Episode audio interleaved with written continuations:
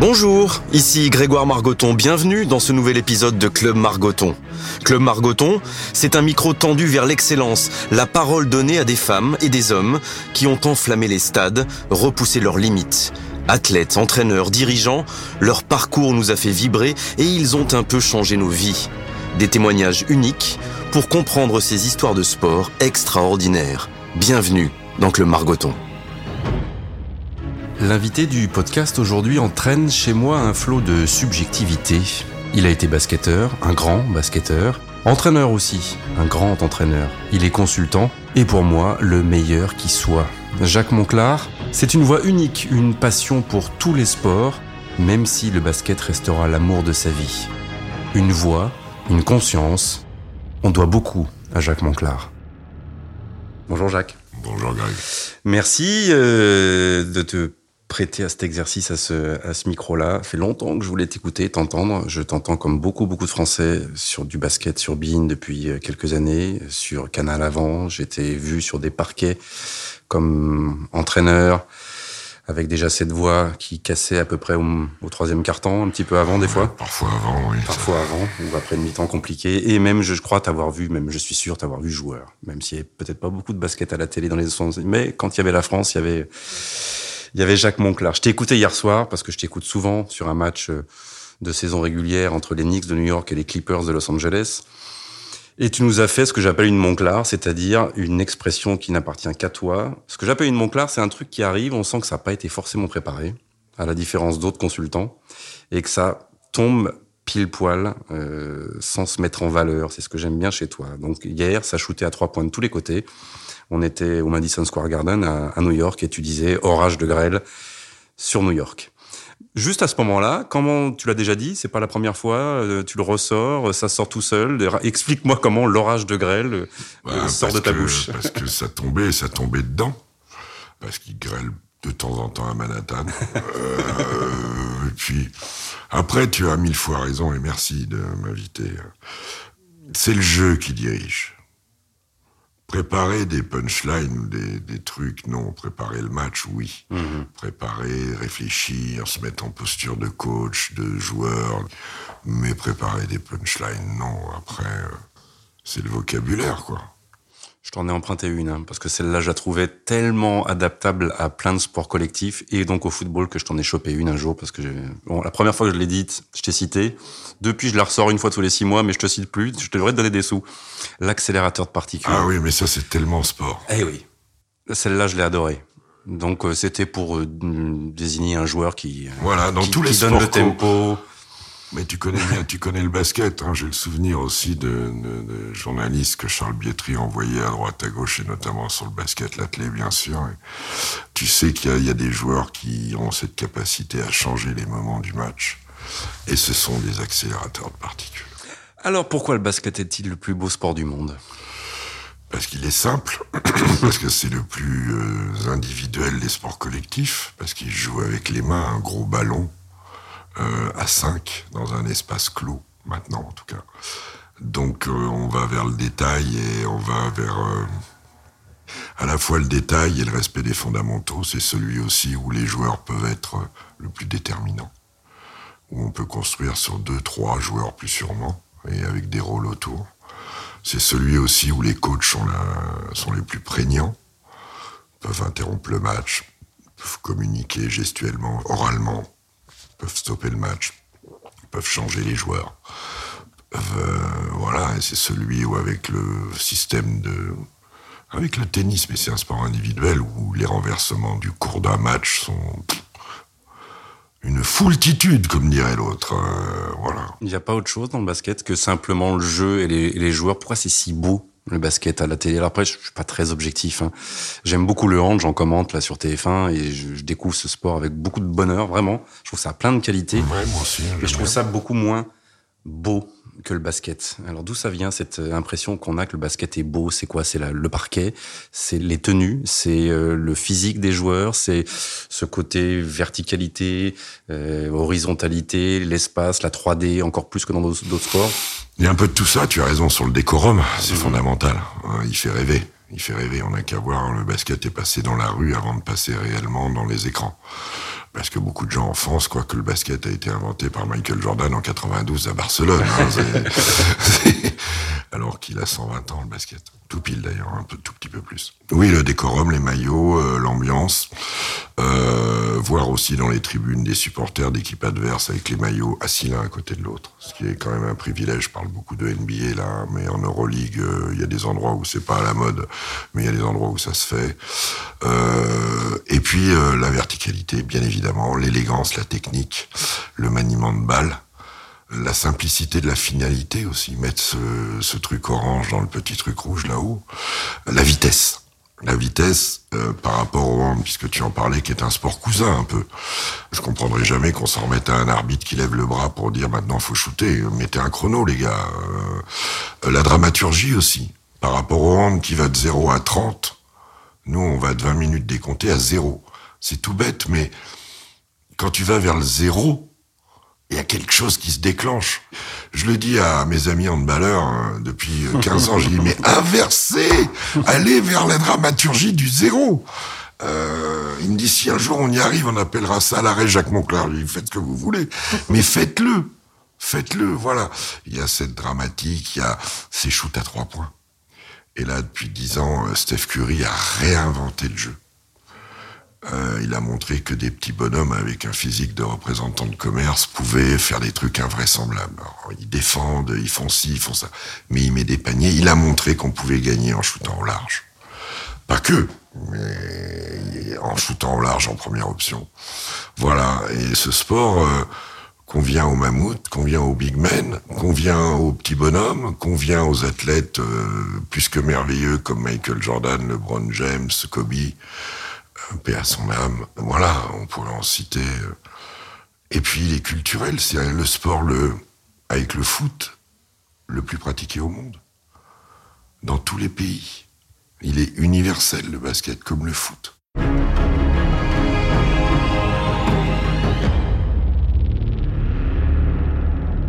On va faire un petit point parce qu'on t'écoute depuis 7 minutes et je vais faire la question qu'on tout le monde te pose et on, va régler ça. Euh, ça sera réglé ta voix.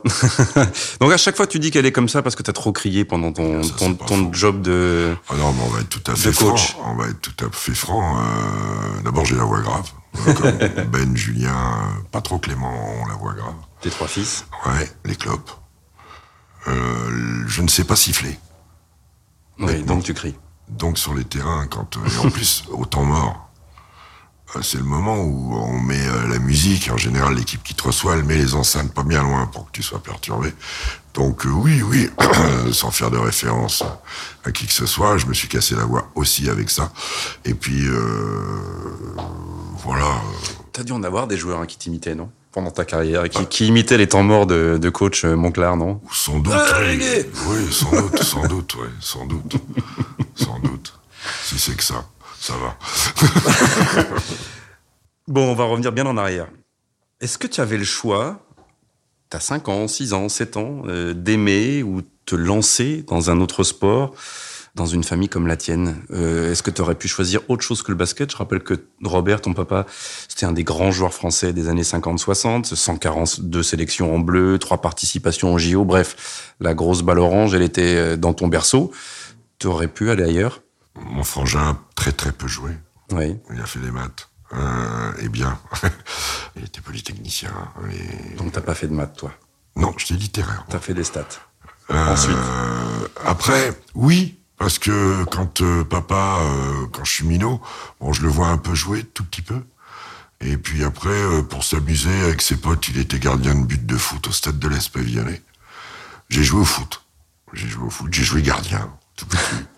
Et puis euh, le basket est venu. J'avais été à l'école de basket de Lasvel, où j'ai appris mon double pas. Et puis quand on est arrivé à Lyon, euh, je me suis inscrit au Stade de l'Est, et à Paris, pardon, euh, je me suis inscrit au Stade de l'Est pavillonné, où j'ai joué jusqu'en cadet première année. Et parce que ton papa, il arrête le basket quand t'as 4 ans, c'est ça? Euh, Il arrête le basket de haut niveau, oui. et il invente, entre guillemets, Tarare, qui fait monter de l'équivalent de la 4-5e division à la 2e division. Mais oui, mais je l'ai vu jouer là, très clairement. Et moi, mon premier souvenir de basket, s'il t'intéresse, c'est... Euh, oui, bien sûr. Euh, on, à l'école de basket où j'étais le plus jeune à Lasvel, on nous dit qu'à la mi-temps d'un match Villeurbanne, au Boué, au Boué, c'est à côté de Jeuf là-haut, c'est Jeuf Doué Platini. Chez Platini. Michel qui, qui joue pas mal au basket, hein, qui a eu la culture Des trucs de balle. jovicienne, oui. Il y a concours de lancer franc pour les minots. Et je l'ai gagné. 4 sur 5, j'ai fait. Et la veille, on m'a acheté mon premier survêt, un survêt noir avec les cuissons de Lasvel et la grosse bande verte sur le côté. Je suis pas le plus grand fan du vert. J'ai joué 9 ans en vert. Dans le basket, ça va, on va dire. ce, ce, ce verre-là, tu, ce verre-là, tu l'acceptes. Être le fils d'eux, parce que bon, Robert Monclar, c'est pas, c'est pas rien. Tu dis que ça te rendait, au départ, ça t'a rendu un peu con, un peu Ouais. écorché vif. C'était un moteur aussi, non, d'une certaine manière? Bah, c'est un héros. Ouais. Parce que ton ma- héros. maman avait gardé, et je les ai transmis à Julien, euh, mon fils aîné, trois bouquins reliés de Miroir Sprint, Buté Club, l'équipe ou l'auto, d'ailleurs, je- c'était l'équipe, de toute la carrière de papa. Euh, Donc c'est une remontée extraordinaire. Et euh, j'ai lu ça. C'est pratiquement avec ça que j'ai appris à lire. Ouais, ouais, alors être le fils d'eux, ça a autant d'avantages que d'inconvénients, mais je dirais qu'à l'époque, il y avait une bienveillance dont mes fils n'ont pas bénéficié, par exemple. Ils auraient mieux fait de, de jouer avec le prénom dans le dos, ça aurait été plus pratique. Il y avait une bienveillance quand même. Mais moi, oui, je le prenais comme un challenge. Mon papa était pas le plus euh, laudateur. Je n'ai pas le souvenir qu'il m'ait dit que c'était bien. Mhm. Voilà. Donc j'ai été un peu élevé à la dure de ce côté-là. J'étais le fils d'eux et j'étais le frère d'eux. Parce qu'au bahut, je passais derrière mon frangin qui était quand même un petit génie, Mhm. ou un grand génie d'ailleurs. Et euh, ouais, ouais, j'étais celui qui arrivait après. Et puis euh, familialement, euh, quand t'es international cadet ou junior, euh, bon, dans cette famille-là, on s'en fout, quoi. Dans d'autres familles, c'est l'événement. Dans la mienne, bon, ouais, d'accord. Il il te l'a pas dit, mais est-ce que tu te souviens qu'il te l'a fait sentir à un moment donné que c'était bien, sans te le dire Je l'ai vu. Ouais. Je l'ai vu pleurer. Ouais. À quel moment Le premier titre de champion, Ouais. tout gamin avec la Svel en 81 en tant que joueur. Tout gamin, euh, quand avec la sélection de Seine-Saint-Denis, on avait tapé toutes les... Alors qu'on était la Seine-Saint-Denis, ça n'a jamais été un grand département de basket. Et on avait tapé tous les autres départements parisiens à la porte de Montreuil, là, au truc, là. Au grand centre qu'il y a, il y a les terrains de foot devant, il y a cette salle. Euh, oui, oui, je l'ai vu ému. Et puis après, coach. Coach qui était pour lui un mystère, parce que il avait inventé ce mot, il dit, lui, mon fils, il est plein de sériosité. Il dit, Euh, voilà, voilà. Euh, Oui, mon père, c'était mon héros, oui, bien sûr. Et il t'a dit un jour euh, qu'il fallait pas s'asseoir au bout de la table parce que c'était sa place et que tu pourrais t'asseoir au bout de la table euh, à la table de famille quand tu aurais plus de sélection d'équipe de France que lui. Ouais. En disant petit con au passage, non Ouais, Euh, bien sûr. Sans Dis-moi, doute. dis-moi, petit con, tu te mets pas au bout, c'est pour moi. Quand tu auras plus de sélections hein, que moi en équipe de France, euh, tu pourras t'y mettre. Et évidemment. Parce que j'avais cette insolence chevillée au corps quand même, moi. La réunion de famille le 13 août pour son anniversaire, je m'y suis assis pendant 10 minutes, je lui ai fait croire. C'était le jour de ta 143e ou euh, Non, non, j'ai attendu, euh, je crois. Non, non, je, je suis monté à 201, C'est j'ai dû attendre, j'ai dû attendre euh, presque à la fin. Et, euh, il- c'est marrant parce que il aurait pu se dire, il me vanne, c'est... Ben non, il s'est piqué un peu quand même. Mais ça s'est vite arrangé, hein. le 13 août, c'était une date sacrée pour la famille. Et d'être tes fils, t'as un peu déjà évoqué ça, d'être tes fils. euh, ensuite, tu dis que ça a été plus compliqué euh, pour cette génération-là que Ouais. pour, pour toi, Ouais, par rapport à ton papa, Ouais, et à l'ombre du père. Oui, il y a moins de bienveillance, pour pas dire qu'il y a plus de jalousie, on va le dire dans l'autre sens. Il y a moins de bienveillance, il y a moins de respect d'eux. Quand t'es le fils d'eux, si t'es bon, c'est normal, t'es le fils d'eux. Ouais. Si t'es pas bon, de toute façon, lui, euh, il a beau être le fils d'eux, il est que dalle. Donc euh, c'est plus dur. Et c'est pour ça que, bon, Julien a privilégié les études, euh, a eu un contexte particulièrement déplorable à Antibes avec des malfaisants, mais euh, il est heureux et il s'éclate bien dans sa vie de directeur de club. Ben a, a eu un côté insouciant. Il a une phrase que j'aime beaucoup euh, qui dit, on lui dit, ah, il s'appelait Monclar. euh, c'est comment euh, Ça fait quoi? Il dit, Oh, je suis habitué, c'est depuis la naissance. Euh, donc voilà. Et la carrière de Ben me rend très fier parce que sur la durée, il a montré. Parce que chez les Monclar aussi, on est des late bloomers, c'est-à-dire qu'on a un développement physique tardif et que La politique des petits pas, c'est la politique de l'instant dans la formation. Il faut avoir une vision plus lointaine. Et euh, quand j'étais en charge de mes équipes, j'ai toujours été responsable du centre de formation aussi. Et quand un gamin est poilu comme un turc à, 15 ans, tu sais qu'il est pas loin d'avoir déjà atteint son plafond. Alors que si tu vois un minot flinguette comme Laurent Foirest, qu'on me prend pas à la détection et je leur dis mais vous le prenez pas le maigre? Ah ouais, tu comprends physiquement, je dis vous prenez le maigre, le gaucher là, le tonico coach du pauvre, vous me le prenez.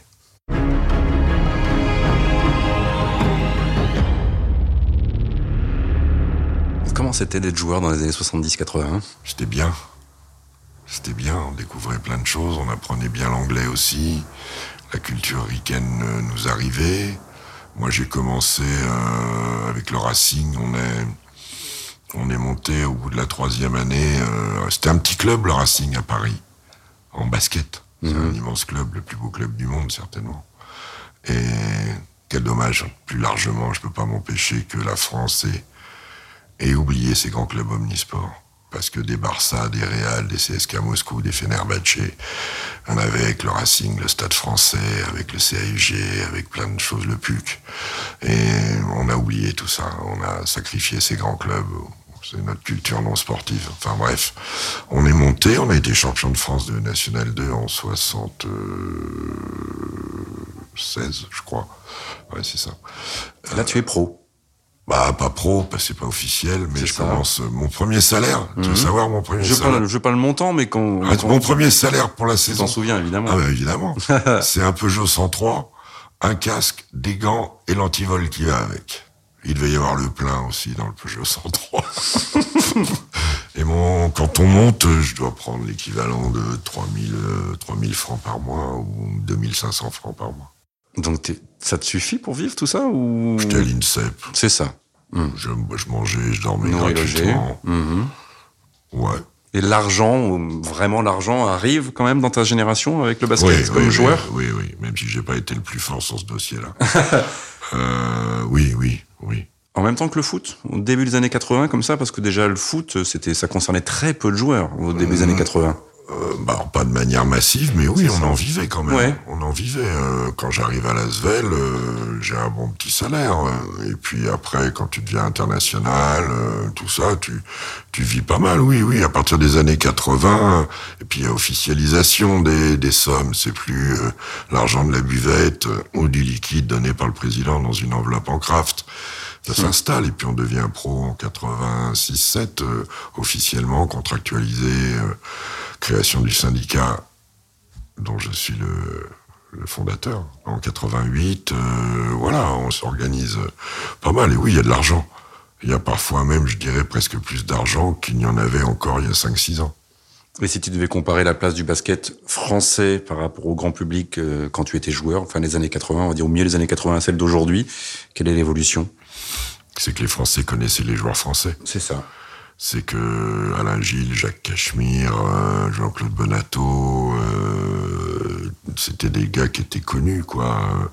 Que après, même ma génération, Jean-Michel Sénégal, enfin, il a 4 ans de plus que moi, Eric Beugnot, immense joueur, Richard, euh, qui a 2 ans de moins que moi, Dube, bien mmh. sûr. Zaza, Stéphane Ostrovski, tout ça, on était euh, sans... On connaissait la moutette, qu'on connaissait... Voilà, Alain Laroukis, Frédéric Schnagel, on connaissait l'histoire, Mathieu Bisseni, Apollo Faye, euh, la personnalité du coach de l'équipe de France aussi de l'époque, Pierre Dao, qui a mhm. été un... Euh, qui a changé les choses dans le basket français. Je sais que beaucoup d'intelligents disent que, et de grands connaisseurs ne lui accordent pas la place qu'il mérite, mais qui fasse le bilan et qui regarde. Mais parce que le basket était à la télé, plus qu'aujourd'hui, différemment d'aujourd'hui, parce que la NBA avait pas tout phagocyté, ou rien encore, d'ailleurs, à l'époque. c'était terrain connu. Et puis, comme les, les coachs français euh, ne euh, juraient que par... Euh, enfin, les coachs qui étaient des profs de gym, hein, on ne jurait que par le basket universitaire, et la NBA mmh. était quand même...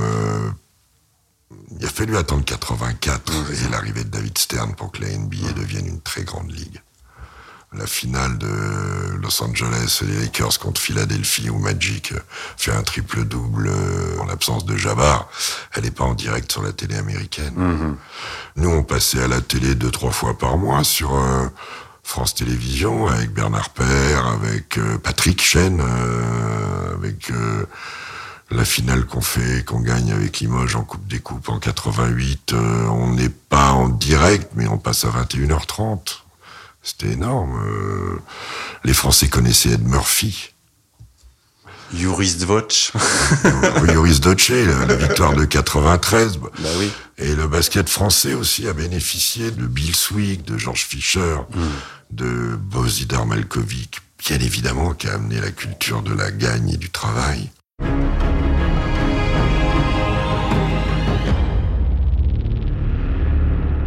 Et pourquoi tu deviens coach? Parce que tu le fais, tu bascules un joueur, euh, entraîneur, les deux, et puis finalement Moi, mon que idée, coach c'était à Antibes. Euh, D'abord, j'avais fait un doc d'éducation physique. J'avais arrêté pour jouer au basket à Lasvel, parce qu'André Buffière, mon, mon, maître historique, celui qui m'a mélangé à des Alain Gilles, à des Alain Vincent, à des Bob Purkiser, à toute cette génération formidable de Lasvel, ben, il m'avait donné l'envie de il faut pas qu'il, avec son accent lyonnais, il faut pas qu'il reste inoccupé, il faut y travailler. Donc, comme ça, j'avais passé des brevets d'État, puis je pensais faire un peu de formation, un peu de ceci, un peu de cela, et puis il m'est tombé dessus l'histoire de des barrages avec Antibes, voilà. Et, là, euh, bon, c'est le Pierre Merly à qui je dois beaucoup. Moi, il y a deux personnes dans ma carrière qui, hors basket, moi qui joue une éternelle reconnaissance, c'est Raphaël de Barros, bien évidemment le président de Lasvel, mhm. et Pierre Merly, le maire d'Antibes. Voilà. C'est de là. Sans eux, il n'y aurait pas Jaco en face de toi. Je précise que le son montclarien qu'on entend peut-être là, c'est ton chien qui ronfle. Oui. Il est juste à côté, il est pas loin, il ronfle. Le cavalier King Charles est un ronfleur. Ah, ça c'est clair. C'est tout petit, mais ça fait beaucoup de bruit. Donc tu te retrouves coach euh, dans un navire euh, que pas pas au mieux. À ce moment-là, qu'est-ce que tu fais là? Tu apprends sur le tas, tu as déjà des inspirations, tu m'as parlé de Pierre Dao, tu m'as parlé de Buffière, tu m'as parlé de ces grands entraîneurs que tu as connus comme, comme joueur. Est-ce que tu fais des erreurs? Est-ce que tu apprends très vite? Ben D'abord, il fallait sauver l'équipe, hein, parce qu'on avait pris l'équivalent d'un 5-1 ou d'un 4-0 à Toulouse, on était à moins 38. La semaine, euh, je fais deux, trois choses. D'abord, tactique, tenter des choses, et puis leur expliquer qu'il fallait pas vouloir tout rattraper trop vite et que il fallait juste gagner chaque minute de 1. ça faisait 40 au bout, et puis euh, j'ai été demandé à la mairie, à M. Pierre Merly, de mettre un bonus euh, aux joueurs et un gros bonus aux ricains, qui avaient quand même tendance à, à dormir un peu. Ça les a bien boostés. Et puis les événements du match. Et alors après, on se maintient. On me dit, il faut que tu continues. Je dis, continue, mais quoi? Bah, faire les deux. Je dis, non. Hmm. J'ai réfléchi, j'ai pris conseil. 95% euh, des gens me, disent, euh, me disaient de continuer à jouer. Mon dernier match, puisqu'à l'époque c'était en fin de saison, c'est le All-Star Game. Donc j'étais pas tout à fait sur la jante encore. J'avais 32 ans, entre guillemets. Et puis euh, j'ai dit, allez, on verra si je peux le faire ou pas. Là, sur le recrutement, le club m'a fait confiance. Lee Johnson et Robert Smith sont arrivés, ils ont changé tout. Et la même équipe qui était en barrage. Je suis devenu coach et on a gagné. On a fait la première année finale, deuxième année champion. J'en ai des souvenirs, mais c'est quand même un flou parce qu'il y a une espèce de d'inconscience.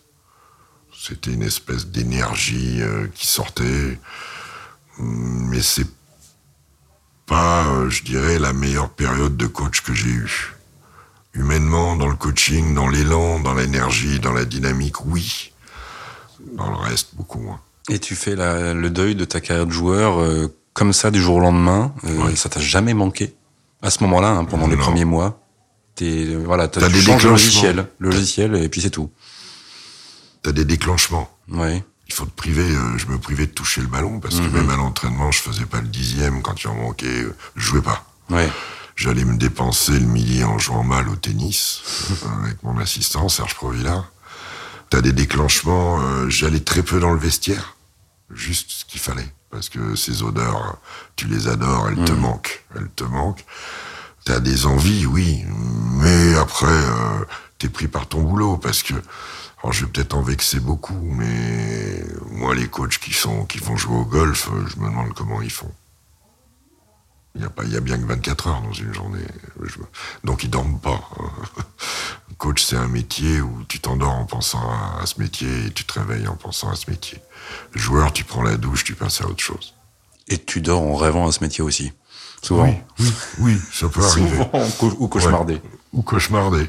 De toute façon, tu t'endors tard si t'as gagné parce que t'es tellement heureux, plein d'adrénaline, et tu t'endors tard si t'as perdu parce que tu défiles le match dans ton disque dur. Là.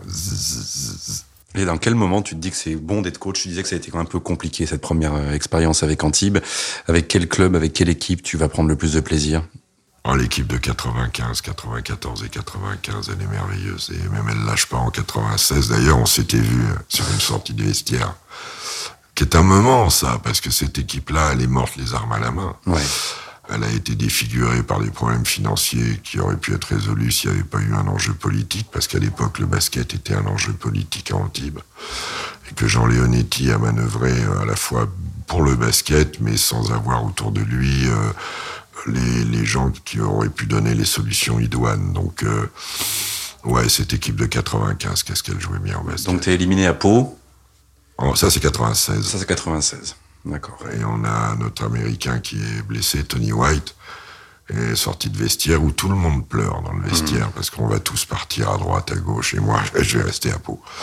Et c'est un jeune Grégoire Margoton qui tombe dessus, micro à la main. On est comme là, comme on est là. Je m'en souviendrai toute ma vie. Bah ouais, moi aussi, tu C'était sur Canal et je te demande, je sais même plus la question que je te pose, mais tu me réponds, euh, si je vous aimais pas beaucoup, si je vous aimais pas bien, je vous en collerai ou un truc comme ça. Je... vous avez de la chance que je vous aime bien parce que. oui, je, je devais, ah, j'étais pas, j'étais pas très ah, vieux. D'un autre côté, c'était vrai parce que c'est le même vestiaire où on avait été champion l'année d'avant. Sur un panier de Michael Ray, cette équipe avec Stéphane Ostrovski, avec David Rivers, euh, mhm. avec... Euh, oui, t'avais deux, trois, deux ricains qui étaient pas mal. Mhm. Willy Redden, Fred Domon, Jean-Philippe Metelli, Billy Joe, enfin bref. Et... Euh, on avait été champion l'année d'avant et on était venu s'échouer là, voilà. Et dans le vestiaire, tout le monde pleure. Tout le monde pleure le staff, euh, Thierry, le kiné, euh, l'ostéo, euh, kiné, qui est plus que ça dans ce groupe-là, Serge, Lee Johnson, qui était à mes côtés, qui était un ancien joueur, donc qui était resté comme manager team manager, on pleure tous. S'il y a 25 ans, est-ce que tu gardes des contacts avec les uns et les, et les autres aujourd'hui? Est-ce que ce côté émotion vécue très forte ensemble fait que voilà, il y a toujours un lien qui est resté. Euh... Ah bah oui, avec certains, bien sûr. Michael Ray, je lui tombe dessus sur des événements NBA. Euh, David, euh, ça fait un petit moment, mais on communique régulièrement. David River, Stéphane Ostrowski, voilà, pour le décès de ma maman, euh, m'a envoyé un mot adorable. et on se parle de loin en loin. Laurent Foirest c'est mon fils basket. il portait le cercueil de mon papa pour dire la place qu'il a dans la famille. D'ailleurs, c'était rigolo parce que hier, mes garçons jouaient contre lui. Euh, mmh. C'était assez drôle. Et quand il m'est arrivé de commenter, la première fois que je commande Ben à la télé, quand il rentre en Pro euh, avec Dijon, il est opposé à Laurent Forest. Et je pensais à mon père, là, il voit son petit-fils, avec mon clair dans le dos, contre Laurent Foiraison, avec lequel il est lié, commenté par son fils, il doit bicher l'ancien. Cette équipe-là, elle jouait bien, et elle était tellement, mais ils étaient tellement différents, tellement unis, tellement respectueux les uns des autres et d'autour d'eux qu'elle était magnifique. T'as pas retrouvé ça après? Par moments, euh, avec des Laurent Sierra euh, que j'ai eu à Paris et à Dijon, des mhm. hommes comme ça, mais jamais comme euh, cette équipe de 95. Alors raconte-moi un souvenir d'un match, n'importe quelle de tes équipes d'ailleurs, où tu as une inspiration absolument géniale. Un truc de coach, tu dis, allez, ok, je vais faire ça, ou ça te vient pendant un match, et, et tu, voilà, l'inspiration qui change le, le cours du match. Toi qui me disais tout à l'heure que les coachs avaient... Bah, au tout début, finalement, au deuxième round, alors on, on, passe Toulouse de 39, et il y avait un deuxième round pour se sauver en barrage. Une très forte équipe qu'on joue en barrage de Pro B, donc il était, euh, nous on était en Pro A, il fallait sauver le, le bout de gras. C'est le manche, et nous on gagnait la ramasse. Et puis au retour, au bout de 7-8 minutes, je jouais. Je me dis, si tu te sortais et que tu mets Hugo quand c'est meneur avec Georgie Adams, tu mets un défenseur Yaya Sissoko avec, les deux ricains dedans, et on a gagné de 20 points à l'extérieur. Ça, c'était une belle petite inspiration. Après, il y a l'inconscience. euh, donner le dernier shoot à Michael Ray à- pour le titre en 95. Pourquoi c'est de l'inconscience, ça? Tu fais un système pour lui, voilà, un système classique Oui. de dernier- dernière possession. Je, je l'isole un peu. Ouais. Je l'isole un peu, j'envoie euh, David euh, Rivers et Stéphane en l'heure. Et je sais qu'avec Michael, la balle partira au bon moment, quoi Il faut arrive. shooter, à- il faut deux ou trois points. Deux points Deux suffisent. points suffisent. Il prendra deux points. Ouais. Euh, et il était dans un état de nerfs terrible parce qu'il a joué blessé euh, ce match-là. Il avait une grosse, grosse élongation euh, à la cuisse et il foutait pas un panier. Et il est tellement énervé, puis c'était un personnage à part, Michael Ray Richardson, quatre fois All-Star NBA, meilleur passeur, meilleur intercepteur, banni pour usage de cocaïne, qui se refait là une santé en Europe et qui il avait deux ans de plus que moi. Donc euh, il est tellement énervé au temps mort qu'il il est bègue, il C'est tirer vrai. partout. C'est vrai. Je en anglais, je lui dis Michael la ferme. Euh, si on a besoin du clutch one, il est pour toi. Donc après, Michel Gomez prend un temps mort, euh, je prends mon temps mort, échange, machin, et, et on est à euh, 16 secondes de la fin, balle en main. Voilà, 17 secondes. Et il est à 2 sur 17 au tir. Mais il va faire 3 sur 18. Ouais, on peut le voir comme ça. Ou alors on dit, il aura fait 2 sur 17 et 1 sur 1. C'est ça.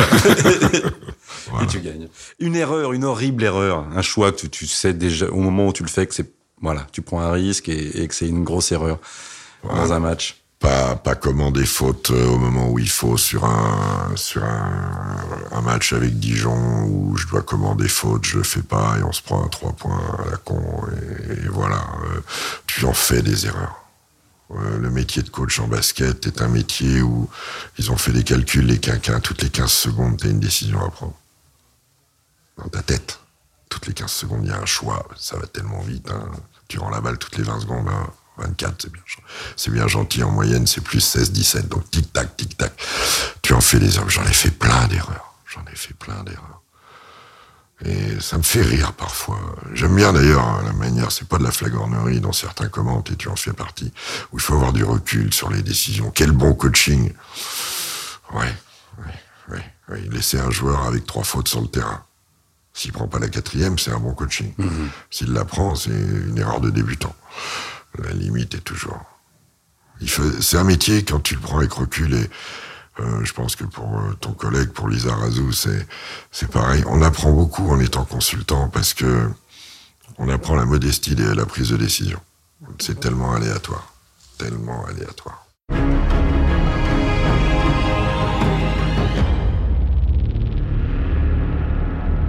Justement, consultant, tu y viens comment? Ça s'est fait comment? Le plus grand des hasards, parce que j'aime souvent. foot. Oui. Parce que je vais voir Cannes, euh, Nancy. Pour le maintien, il faut qu'il y en ait un qui gagne. Ils font match nul et ils descendront tous les deux. Je crois que c'est la descente d'Arsène d'ailleurs. Et puis après, on se retrouve chez Mamour, tu dois connaître. Oui. Antibes. petites Une grande table de, voilà, une grande, une grande table de footeux avec, euh, avec la rouille, euh, avec euh, Guéguette, avec euh, Didier Sonac, euh, Gaëtan Huard, euh, toute une bande. Il y a peut-être Roland qui est dans le truc. Et au milieu du repas arrive Monsieur Houille, Philippe Houille. Et, et euh, il tchatche et tout, je le connais pas. Qui bossait à TF1 à l'époque. Qui bossait, qui était la voix de téléfoot sur les commentaires du dimanche matin. et euh, il, euh, il dit pendant le repas, il dit aux autres, ah pour les jeux, les cons, ils m'ont mis sur le basket, euh, je sais pas qui prendre, euh, du Buisson, on m'a donné des noms, du Buisson, Sénégal, Monclar, et là les mecs éclatent de rire. Il est là ton consultant. C'est comme ça que je suis devenu consultant. Parce que j'aime le foot. Et que tu pardonnais tr- très rapidement à quelqu'un de pas connaître le basket et de s'en foutre. Ouais, bien sûr, mais ah, il était très fort. Il m'a appris plein de choses. hein. Ouais. Il- sur la Dream Team, il faisait bon. Moi, je fais les ricains, le play-by-play. Toi, tu fais le reste. On est en 92. 12. 12. Ouais. T'es encore coach. Tu vas devenir que consultant. En 2007. D'accord. Pas avant. Non. 2002, je commence à faire beaucoup de matchs avec Canal, euh, l'équipe de France, euh, l'été, euh, sur les plages, les fenêtres internationales, comme on dit. On est à temps complet 2007. Après, on a gagné la coupe avec Dijon, dont je suis très fier. Gagner les trophées, c'est quand même le but ultime d'un jeu pour un coach. Je trouvais que ça devenait ingouvernable, d'abord parce qu'on n'avait plus les joueurs français de meilleur niveau, que quand j'ai commencé à jouer, coacher, on était avec les Italiens, les Espagnols, on se partageait le gâteau des ricains. Les Belges étaient bons en détection, mais il n'y avait pas ni les pays de l'Est, euh, ni trop la Grèce. Ça commençait la Grèce, ni la Turquie. Ils n'allaient pas en Russie, ils n'allaient pas en Yougoslavie, ils n'allaient pas en Corée, ils n'allaient pas en Chine. Donc on avait si tu veux, des Michael Young, des Michael Brooks, des David Rivers, des Robert Smith, des Lee Johnson, des Jerry Reed, euh, c'était des mecs qui sortaient de la NBA où ils jouaient. Ils n'avaient pas de match, oui. Voilà. Euh, c'était Klaransky, Don mm-hmm. Collins. Euh, c'était... on avait plus tout ça. Et pour être très franc, les gouvernants des clubs me fatiguaient. Et j'avais peut-être plus le peps.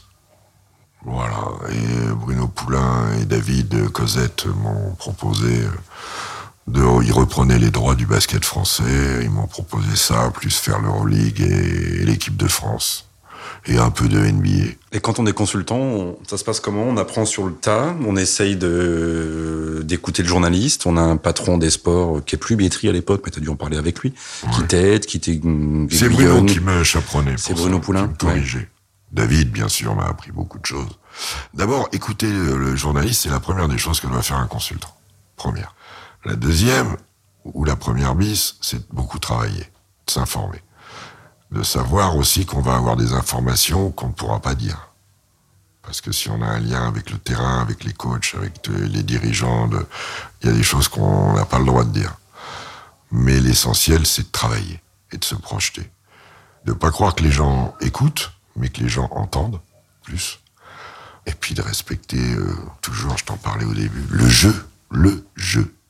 C'est le jeu qui nous guide. Et il ne faut pas hésiter à dire les choses on peut être bienveillant en disant les choses. Et à pas trop quitter le jeu. Ça aussi, c'est un peu une maladie des consultants aujourd'hui ou de certains binômes qui parlent de leur vie et tout, alors que le jeu continue à se dérouler, ce qui t'arrive très rarement à toi. Moi, je trouve qu'il faut pas se mettre en scène. Ouais. Il m'arrive d'en parler quand on me sollicite parce qu'on va pas refuser, mais j'aime pas parler de ce que je faisais. D'abord parce que j'aurais dû faire mieux. non, et puis ça sert à rien. Les gens s'en foutent. Ce qu'ils veulent, c'est savoir ce qui se passe. C'était facile de passer après ou au même moment que celui qui était devenu dans les années 90 le consultant, alors NBA, mais pas que, euh, George Eddy à, à Canal? Ben, Georges, Georges travaille d'abord. Euh, Georges est hyper respectable. Georges a accompagné euh, l'arrivée de la NBA en France avec Charles. Hein. On, ne rendra jamais hommage dans le sport français à ce qu'a fait Charles. Jamais assez.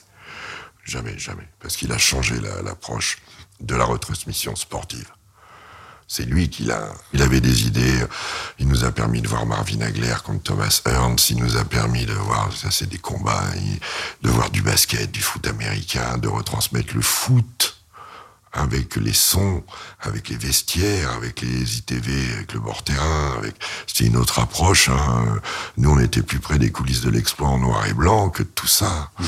Bien sûr, Georges a fait partie intégrante de l'histoire du développement de, de la NBA en, France. Mais euh, je nous trouvais plus complémentaires qu'en opposition. Moi. Euh, il a, c'est un formidable entertainer. Il crie. Euh, je, je, crois être plus dans l'analyse en sortant quelques vannes. Mais il travaille beaucoup, il lit beaucoup, il reste informé. Euh, il est, comme disent les gosses, frais. Et puis il a l'accent ricain. Pour les Français, le basket, c'est les ricains. Ça t'a desservi, ça, à un moment donné, tu penses Non, pas du tout? Non, mais ça a servi à banaliser le basket en France. Je parle de Georges, là. C'est ce que reprend un peu Chris maintenant, Singleton. Les gens euh, sont toujours friands d'un accent euh, euh, ricain. Euh, je veux dire, un consultant que, que j'ai toujours trouvé excellent en rugby, c'est Thomas Lombard. Euh, il a fait une grande perf parce qu'un excellent consultant rugby qui n'a pas l'accent du Sud-Ouest, c'est rare. Pourquoi t'es le meilleur? Alors, on n'est jamais le meilleur. Euh, si, si, si. Et parce que je suis totalement subjectif euh, là-dessus. Euh, moi, je, au-delà de la connaissance, de toute ton, ton histoire qui fait que tu as exercé à peu près tous les métiers de, du basket, euh, de ta langue, moi, je crois que ton truc très particulier, c'est que tu t'intéresses à tous les sports. Et je suis sûr que ça, ça nourrit aussi ta connaissance, ton approche et donc ton commentaire et ton analyse du basket. Je suis effaré par certains consultants qui ne connaissent qu'un sport et encore qui s'intéressent qu'à un seul truc dans leur sport et qui restent dans un, dans un tout petit tunnel. Il faut qu'ils changent de métier. ça durera pas, hein. il, faut les, il faut les prévenir. Oui, je respecte tous les sports. Il y a des sports euh, que je regarde un peu en marche arrière, mais je regarde. Les sports co se ressemblent. J'adore les sports co. Je suis un grand fan de, euh, de, de sport olympique. Je trouve qu'il y a tellement de points communs. Et pour avoir échangé à une époque, on mangeait ensemble avec Arsène. J'étais voisin de, de maison. Il avait Alors pas Demensa mais Wenger, celui-là. J'étais voisin de maison. Euh, il habitait en face, on habitait l'un en face de l'autre. Et, et, sa regrettée femme et la marraine d'un de mes fils. Euh, avec Guy Lacombe. Euh, J'adore tchatcher avec Louis qui est un peu basketteur. Hein. Il est de Vénitieux. Il venait de nous voir jouer à Lasvel. Hein. Euh, euh, voilà, il m'est arrivé de découper sur des avec Roland, qui me faisait par ailleurs mourir de rire euh, dans des repas, mais des fois sur des, des nappes de, de, de restaurants pour bloquer. Alors un, terrain de basket, c'est un quart de terrain de football pour bloquer sur des remises en jeu de touches pressing, couper les lignes de passe, des choses comme ça. Donc aujourd'hui, tu regardes un match de foot en y apprenant des choses, en y cherchant des choses, en, cherchant des euh, des, des, combinaisons, en cherchant des, euh, des, associations, des placements, des choix de coach, courses, de pressing, des les courses. Les courses inutiles, mais les courses de fixation. Euh, c'est pour ça qu'on a un grand écran, parce que j'aime bien voir les choses au large. Ça me casse les pieds d'aller au stade, mais j'y vais de temps en temps, mais pas assez, mais ça me casse les pieds quand même. Caille et tout. Hmm. Euh, mais euh, je suis sûr que tu aimerais bien y retourner là au stade. Oui, oui, oui, oui, là, ça, bien sûr. ça, là, commence ça, commence à manquer. Ça commence à manquer. La dernière fois ah, que oui. été, c'était à Montpellier. Je suis friand de causerie. Mmh. Euh, j'ai eu le privilège de passer euh, des causeries euh, de veille de match avec Roland, avec Guy Lacombe. On a beaucoup beaucoup échangé une époque quand il avait. C'est l'époque où il avait Zidane. Ils faisaient la gamba, ils ont gagné la et ils lui ont coupé les moustaches d'ailleurs. voilà. Et puis la, la, naissance de joueurs. J'ai vu Johan Mikou jouer tout jeune. J'allais souvent à Cannes. C'était à côté de chez moi. J'allais un peu au rail tout petit peu. J'allais pas mal à Monaco parce que ça permettait d'emmener les gosses tout sécure. Et il y avait deux, trois beaux joueurs aussi. Ah oui. On a toujours eu. à l'époque, Enzo Schifo, mhm. Thuram, euh, toute la clique, ça, ça jouait. Seul vrai défaut de Louis II, c'est qu'il n'y avait pas de merguez autour du stade. Mais qu'il y a une salle de basket en dessous. Oui, mais que des sandwichs au saumon, sans doute, mais pas de merguez. Et ça, ça me perturbe. Si je vais au stade, moi, quand j'allais à Gerland, merguez.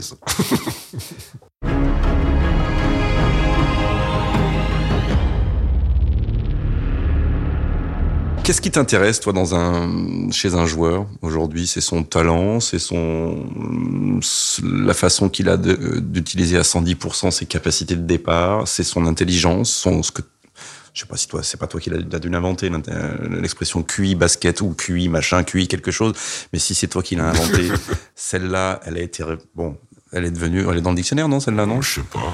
Euh, je crois que tous tes, tous tes collègues utilisent QI basket ou QI football. Bref, encore une super expression. Euh, c'est quoi qui te plaît dans... On va rester sur le basket. Mais, mais je, je, suis sûr que tu partiras sur d'autres joueurs, sur d'autres clubs. Ce que j'aime, c'est un joueur, bien sûr, le talent, bien sûr. Mais c'est qu'il arrive à rendre les autres forts. Le mec arrive à rendre les autres meilleurs autour de lui. Voilà. Ça, euh, LeBron a mis un moment. Même Michael a mis un moment. Kobe a mis un moment. Mais il y en a qui arrivent. Il y en a qui arrivent. Platini, Zidane, ils y arrivent. Et ils rendent les autres meilleurs. Pirlo. Voilà, c'est des mecs... Euh. Fuori classe. Et ceux-là, s'ils font entraîneur, ils rendront leurs joueurs encore meilleurs, sans doute. C'est typiquement des... des... S'ils mettent le mot américain dedication, s'ils mettent l'investissement personnel... Ouais. Euh, nécessaire. Michel l'a fait un peu euh, à mi-temps. Mais ce que réalise Zidane pour l'instant ressemble à ça. Euh, Pirlo, euh, ça se met en place, on verra. Kobe aurait fait faisait le mentor pour euh, des tas de joueurs et même pour Novak Djokovic et pour d'autres. LeBron a une vision euh, tellement large et il rend les autres meilleurs, pas que dans le basket finalement, à travers ses charités, à travers tout ça. Tony Parker, qui est un joueur euh, qui au départ est individualiste, a réussi à être champion d'Europe avec une équipe de France handicapée parce qu'il rendait les autres meilleurs. C'est humain et c'est technique. Et il y a le talent. Alors c'est là, c'est la base. Donc quand t'as les trois, là, t'es le grand champion. C'est ça ta définition du ouais, grand champion? La superstar. Hmm. la superstar. Le mec qui diffuse. Le mec qui diffuse et qui rend les autres meilleurs. C'est, c'est pas facile de le faire dans, ils sont très rares ceux qui l'ont fait tout au long de leur carrière, même, je crois, en cherchant, je trouve pas. Euh, Larry Bird, Magic Johnson euh, l'ont quand même toujours fait un peu, euh, mais des mecs qui arrivent à diffuser comme ça, en étant eux-mêmes des joueurs plus forts que tout. Il y en a pas cent mille. Je vais être très, je vais me faire des amis. C'est ce qui manque à Neymar, typiquement. Il est immensément fort, mais seul. Voilà. Pour l'instant, il faut toujours laisser la, chance euh, aux mecs d'arriver à ça. C'est ce qui manquait et que Didier Deschamps a réussi à Pogba. Et sur le mois et demi de Coupe du Monde, t'es bien placé pour. Il a rayonné et il a rendu les autres meilleurs. Voilà. Sur une période donnée, il l'a réussi. Est-ce que tu es un peu un peu triste de voir l'état du basket, euh, appelons-le FIBA européen, dans l'esprit des, des jeunes aujourd'hui, qui a un peu disparu et qui ne parle que de NBA Oui, oui, oui, oui. Oui, parce que Nando De Colo est un immense joueur, hein, parce que Diamantidis a jamais joué en NBA euh, et qu'il leur aurait fait la chanson comme il la faisait. Euh. Mais les gamins rêvent plus de jouer à, à Lasvel ou et même plus en équipe de France. ou même au Real et même plus en équipe de France, tu dis? Bah, L'objectif, c'est le Magic d'Orlando ou, euh, ou les Sixers. D'accord. Moi, ma génération, le rêve, c'était le maillot bleu. Ouais. Après, t'avais euh, Lasvel, t'avais euh, Limoges, t'avais Pau, enfin Orthez, euh, Antibes, euh, mais non, maintenant, effectivement, ils préfèrent aller faire des try-out pour aller signer ou une Summer League pour aller signer. Alors certes, il y a le problème financier, mais euh, un joueur qui ne joue pas n'est plus un joueur. Mais ce qui est dingue, c'est qu'ils pratiquent encore les gosses de plus en plus et de plus en plus tôt en France et de plus en plus fort en plus. Parce qu'on a un système de formation euh, remarquable en fait, à la fois fédéral et par les clubs. Donc la concordance des deux fait que des deux pardon fait que euh, ça fonctionne. Et qu'on est devenu un centre de formation pour la NBA. Enfin, formation de, de, quelques joueurs, mais qui, qui arrivent avec les bonnes armes. tu leur, par exemple, il y en a un qui fait une magnifique carrière, ça fait 5 ou 6 ans qu'il y est maintenant. Fabien Causeur, qui connaît mhm. Fabien Causeur en Personne. France mhm. Alors qu'il a failli être MVP du Final Four, qui joue au Real Madrid depuis 5-6 ans et que c'est un joueur référencé, quoi. C'est, c'est, c'est insensé. C'est insensé. Nando De Colo est à peine connu alors que euh, il a été champion d'Europe avec l'équipe de France, il est médaillé mondial, euh, il a été deux fois MVP de la saison d'Euroleague, euh, il a joué un tout petit peu aux Spurs et à Toronto. mais voilà. Tu parlais de Georges tout à l'heure. quand Georges rentrait dans Bercy, si on faisait descendre les marches de la travée d'à côté à Antoine Rigaudot, hmm. les gens reconnaissaient plus Georges qu'Antoine Rigaudot. C'est comme ça. Et après, après, alors, je vais pas me priver. Hein. Après, euh, je trouve que notre fédération fait plutôt bien le taf. Jean-Pierre Suta est quelqu'un mhm. qui accompagne bien les choses et qui tient bien sa fédé. Alors on peut toujours trouver à redire. On a une faiblesse, un signe au niveau de la Ligue et pas tant au niveau du président qui est comme il est, et je le respecte, Alain Béral. Mais euh, quand je vois qu'on est le championnat qui joue le moins dans cette, cette pandémie, euh, par rapport au volet, au hand, au foot, au rugby, euh, il faut arrêter de prendre les gens pour des cons. Quoi. Hein. Il y a un moment où les gens doivent décider, et c'est à la Ligue de décider. Si les présidents de clubs sont frileux, il faut les aider, trouver des solutions. Si chacun pense à protéger son précaré, on va aller dans le mur. Voilà. Euh, ça c'est fait. Euh, il arrive un moment où il faut dire les choses. Toi, tu es là juste pour avoir une voix par rapport à ça, euh, de ton, avec toute ton histoire et ton rôle de consultant aujourd'hui, ou tu aurais à nouveau l'énergie pour partir sur un projet Non, je, partirai sur rien d'autre. Ma vie, elle est ailleurs. Sophie et moi, on a, on a la possibilité de faire beaucoup de choses. Euh, je crois avoir donné. J'ai été joueur, j'ai été coach, j'ai été euh, fondateur du syndicat des joueurs, j'ai été deux fois président du syndicat des entraîneurs, j'ai été président de la commission sportive de la ligue, j'ai participé au marketing de la ligue et à la création de la nuit du basket. J'ai fait pas mal de choses. Ça va. Euh, j'en parle avec mes fils. quand quelque chose me heurte ou me gêne, je le dis. Euh, on m'a demandé de participer à une commission euh, récemment, donc c'est plutôt gentil de la part de la Ligue. Euh, je vais être très clair, quand j'ai vu la liste des gens qui y participaient, j'ai dit ça va me prendre du temps pour pas grand-chose, donc laisse tomber mon Jacour, et puis voilà. Il n'y a aucun regret dans tout ça? Un truc que t'as pas fait, que t'aurais bien aimé faire? Entraîner les Bleus? Ah c'était à l'époque, euh, ça a été un monstre du Loch Ness, ça, a été une arlésienne euh, permanente. Je me souviens même de Bruno Poulain me disant mais tu vas aller entraîner. Je dis non jamais. ça, va te faire rire ça. J'ai dit Bruno, est-ce que je te dis que tu vas être directeur des sports de, de Canal?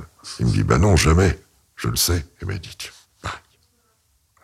il y a des choses. Alors c'est pour ça que j'ai entraîné la Côte d'Ivoire pour être une fois sélectionneur, pour vivre ces deux trois mois en vase clos. Euh, oui, oui, j'aurais bien aimé aller coacher à l'étranger, mais euh, la vie a fait que. Euh, j'ai eu des propositions, mais la vie a fait que.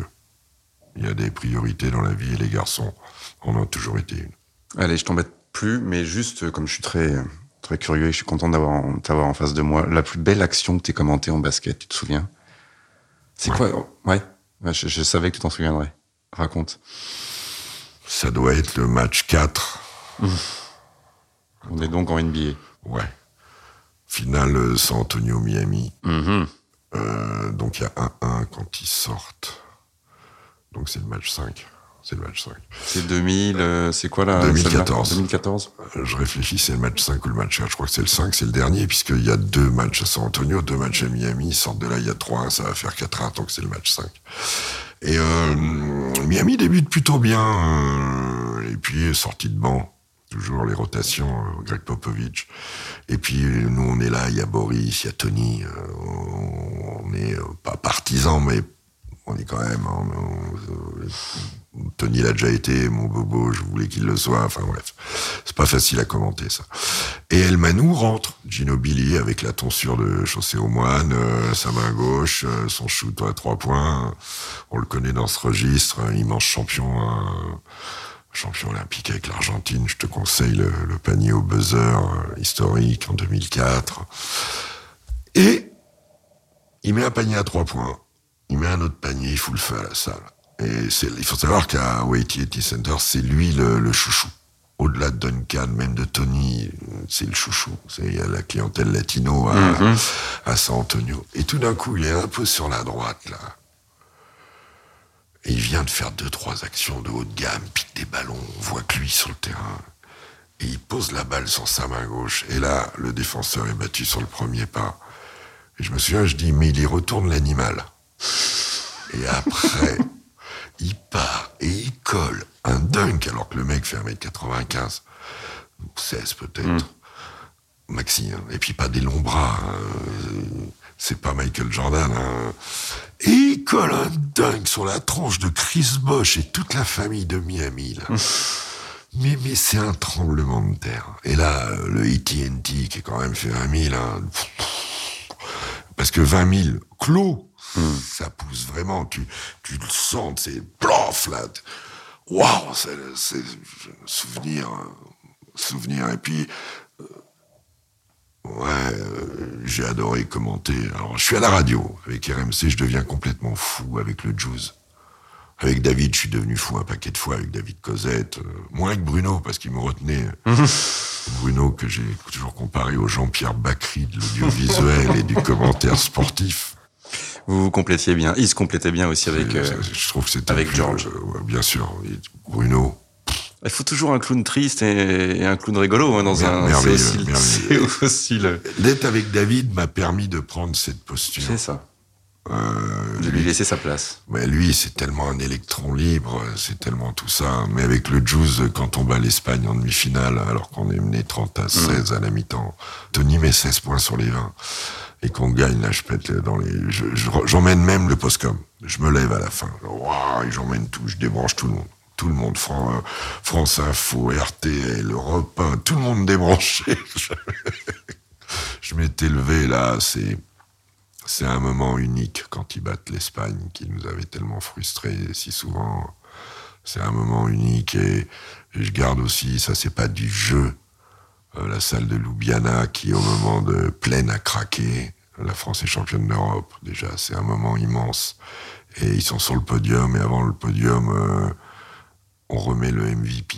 Et quand ils annoncent euh, en anglais et en slovène qu'ils vont remettre le MVP, toute la salle reprend Tony, Tony. Alors là, tu te dis, hein, là, mais où on est, quoi? Où suis-je? Hmm. C'était un moment délicieux, délicieux. Ce qui est beau, c'est que je, ce qui est très rare aussi, c'est que visiblement, tu as vécu tes émotions de joueur à fond, mhm. d'entraîneur à fond, mhm.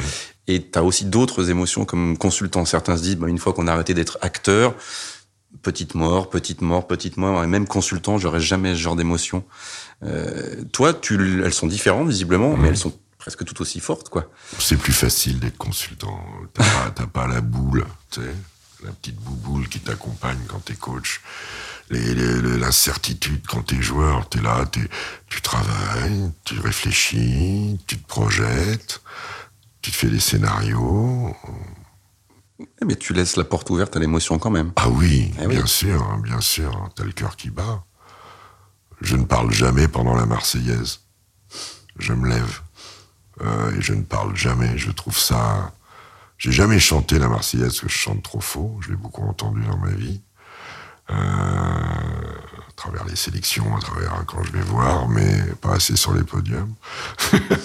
mais euh, je ne parle jamais pendant un hymne, jamais. Marseillaise, bien sûr, mais les autres hymnes aussi. On a des codes. Des fois, je me dis, il faudrait que je fasse une formation pour le consulting sportif. Parce que mhm. j'en vois arriver, je n'ai pas envie de nommer, que ce soit en radio ou en télé, euh, qui débarquent. Mon Dieu. Qui sont peut-être un peu laissés à l'abandon aussi. C'est pour ça mhm. qu'il conviendrait de, faire des, classes, de, des cliniques. De, on peut demander à des gens, alors bien sûr, on va dire à des anciens, parce que l'expérience, elle est, souvent là, mais t'en vois qui débarquent, qui sont bons instantanément. Mhm. Hein, euh, mais t'en vois qui débarquent, mon Dieu, mon Dieu, mon Dieu. Il y a des codes dans ce métier-là. C'est un métier. Je sais que les journalistes, euh, ça a été long à ce que ce soit admis on fait des binômes. Et le boss, c'est le journaliste. Le consultant est un accompagnateur du journaliste et du jeu. Il me reste deux petites questions. C'est quoi le bruit de sport que tu préfères? Doum, doum, doum, doum, doum au sol. La balle qui rebondit. Ah ouais, tout simplement. Pas le, bruit des chaussures ou le bruit du, filet. Euh. Ça veut dire que le ballon vit. Mhm. Et c'est un rebond. On va en bas, on remonte. Et la dernière question la plus compliquée, et tu vas être obligé d'aller chercher plusieurs joueurs, je pense. Le joueur parfait en basket, c'est qui? Comment tu, lui mets le shoot de qui Le jump de qui Le QI basket de qui Le shoot de Steph Curry. Oui. Le QI de Magic. Le physique de LeBron. L'intelligence de Larry Bird. et le leadership? Plus compliqué. Peut-être Tony. la vitesse de Tony, déjà. Voilà. Le leadership, c'est bonne question, Greg. Bonne question. Le vrai chef de meute. Il y en a eu tellement, des grands. il y en a eu tellement. peut-être Larry Bird encore.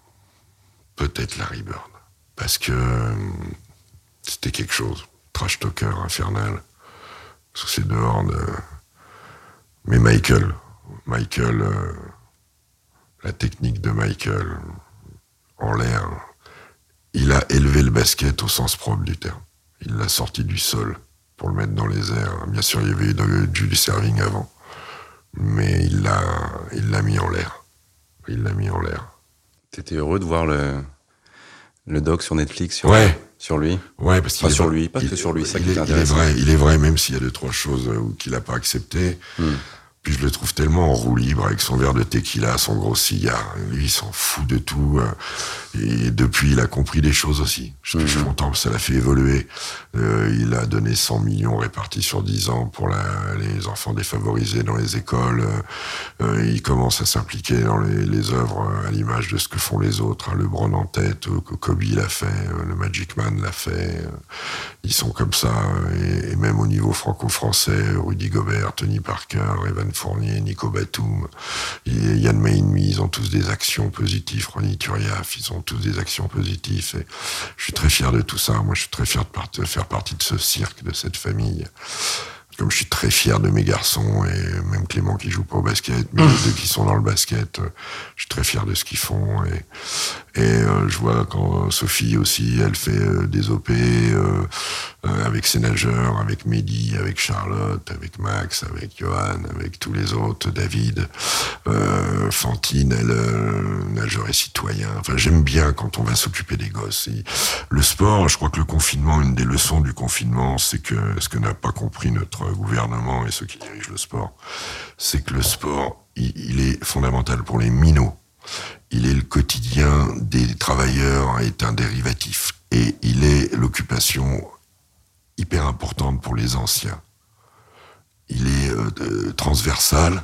Je trouve qu'il a été maltraité en deux mots et maltraité en un seul mot euh, pendant le confinement. Et c'est facile d'interdire je constate qu'en Europe, ça a fonctionné différemment. Partout dans le monde, ça a fonctionné, différemment. Je regrette de pas être. Euh, je suis fier d'être français, j'adore mon pays, mais on est définitivement pas un pays sportif. C'est con de dire ça à la fin. Et non, c'est pas con, parce que je vais te donner la possibilité d'en faire 30 secondes de plus. Le fait qu'il y ait des gens comme toi qui existent, qui parlent, euh, est-ce que t'as pas quand même aussi un peu l'impression de mettre des petites graines de temps en temps positives par rapport au sport dans, dans la tête de ceux qui t'écoutent? J'espère, euh, j'espère. Je vois ici ou là des gens qui me disent ah j'ai découvert grâce à vous. Ok, tant mieux, tant mieux. Je suis content. C'est le but du jeu. Hein. Moi j'ai eu ça. J'ai eu ça. J'ai des, j'ai eu des chantres. Euh, j'ai eu, je lisais l'équipe, je lisais Denis Lalanne en rugby, je lisais Pierre Chani ou en golf ou Pierre Chani en vélo. J'avais l'impression de voir l'étape. Euh, on a eu des chantres, on a eu euh, Thierry Roland, euh, on a eu Roger Couder, on a eu Pierre Albaladejo, Jean-Paul Lotte. On a eu des gens qui nous ont donné envie de à la fois de jouer, de pratiquer, mais aussi de transmettre comme ça. On, la lecture sert à ça. Je suis content que le confinement amène les gens à plus lire parce que il y en a ras-le-bol de, de, se parler en texto euh, wesh wesh là ça suffit euh, voilà c'est mon côté euh, là j'ai lu euh, dix bouquins, je crois, sur les trois derniers mois. Pour j'accompagnais ma maman, mais j'ai lu dix bouquins. Alors ça va du thriller de base. Je suis un fou d'Arlene Coben à Sérotonine de Welbeck, à une biographie de Joe Biden. voilà. Et là, je vais attaquer le Obama en anglais. Ça va m'occuper ça. Il y en a 800 pages en anglais. Ça va me prendre un moment. T'as jamais joué au basket avec Barack Obama encore, non? Non. Non, il était 4-5 rangs devant nous euh, All-Star Game à Toronto, donc il est déjà plus président. Euh, il a un petit shoot. Une bonne petite main gauche, hein. hmm. une bonne petite main gauche, ouais, ouais, ouais, puis il aime ça. Puis il a un vrai jugement, il a une vraie analyse. Il y a des gens qui électrisent, il électrise. Michael Jordan électrise, Zidane électrise, Michel Platini électrise. Ce sont des gens comme ça, différents. Euh, les sportifs individuels, j'aime beaucoup en France Florent Manodou, Renaud Lavillenie, Lavillenie. Euh, oui. Et tous ces gens que toi, tu as pu côtoyer, ça, ça fait rêver quand même beaucoup de monde de se dire que tu as fait des métiers qui t'ont permis de passer un temps à regarder euh, Michael Jordan s'entraîner la veille d'un All-Star Game ou d'un match décisif de, de finale NBA. Merci, hmm. euh, merci, euh, merci. Thanks God. Puis merci à papa, maman, quoi, parce hmm. que parce que papa le héros et parce que sans maman il n'y aurait jamais rien eu. Je serais parti dans des conneries.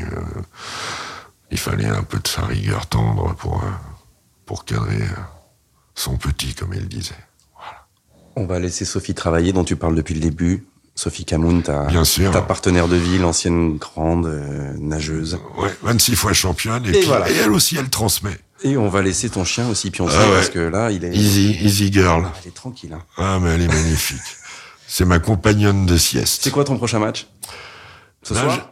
Alors, demain matin ou jeudi matin, euh, j'hésite entre Bucks Blazers demain matin et celui de jeudi que j'ai plus en tête.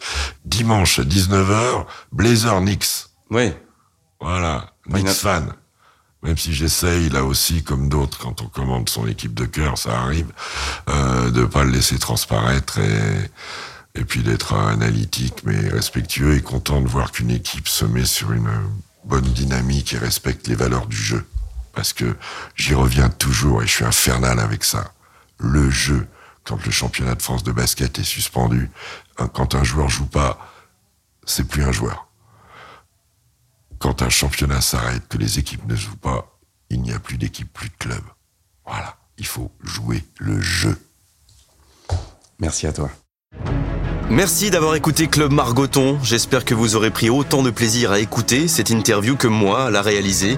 Si cet épisode vous a plu, n'hésitez pas à mettre des étoiles ou à commenter. Rendez-vous dès la semaine prochaine pour un nouvel épisode de ce podcast, Club Margoton.